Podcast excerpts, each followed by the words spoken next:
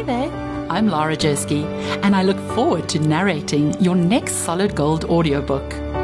I am a professional newsreader, but I also have a love for voiceovers and audiobooks.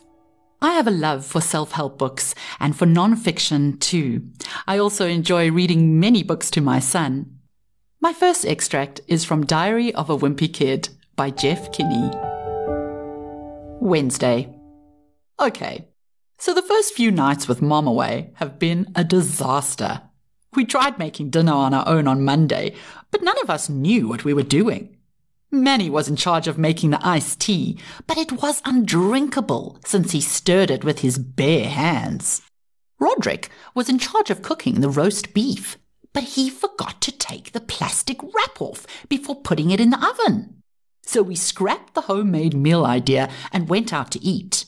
When we left the restaurant, Roderick spat his gum out at some moths that were flying around, and he hit Dad by accident.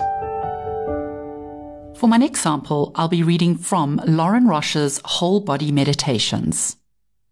Instincts lead the way. Following your instincts helps you answer the call when your body or heart needs healing of some kind. In fact, that's what we call health, when there's a free flow of instincts operating throughout the body. Unfortunately, the workaday world usually conspires against this blissful state, leading us to overwork some instincts while denying others. The resulting imbalance can bring on physical and emotional ailments. We have many instincts, many different ways of accessing life's mysteries.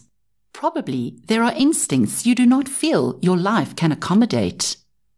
Maybe you can't afford to live out your desire to travel, be wild and free, beat people up, or retreat from it all, and just stay home. In meditation, you can open up a space in your heart to keep your yearnings alive. And now for something a little bit more serious.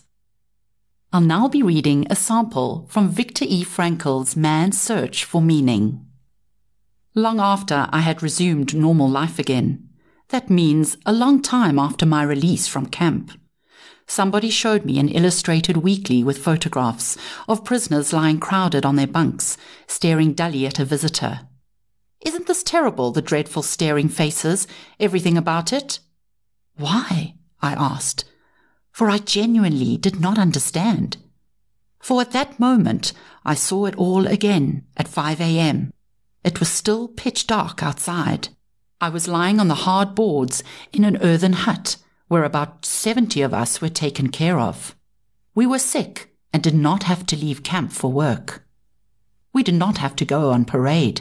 We could lie all day in our little corner in the hut and doze and wait for the daily distribution of bread which of course was reduced for the sick, and for the daily helping of soup, watered down and also decreased in quantity. But how content we were, happy in spite of everything, while we cowered against each other to avoid any unnecessary loss of warmth, and we were too lazy and disinterested to move a finger unnecessarily. I'm Lara Jersky, and thank you for listening to my audio samples. Forward to narrating your next solid gold audiobook so you can be heard.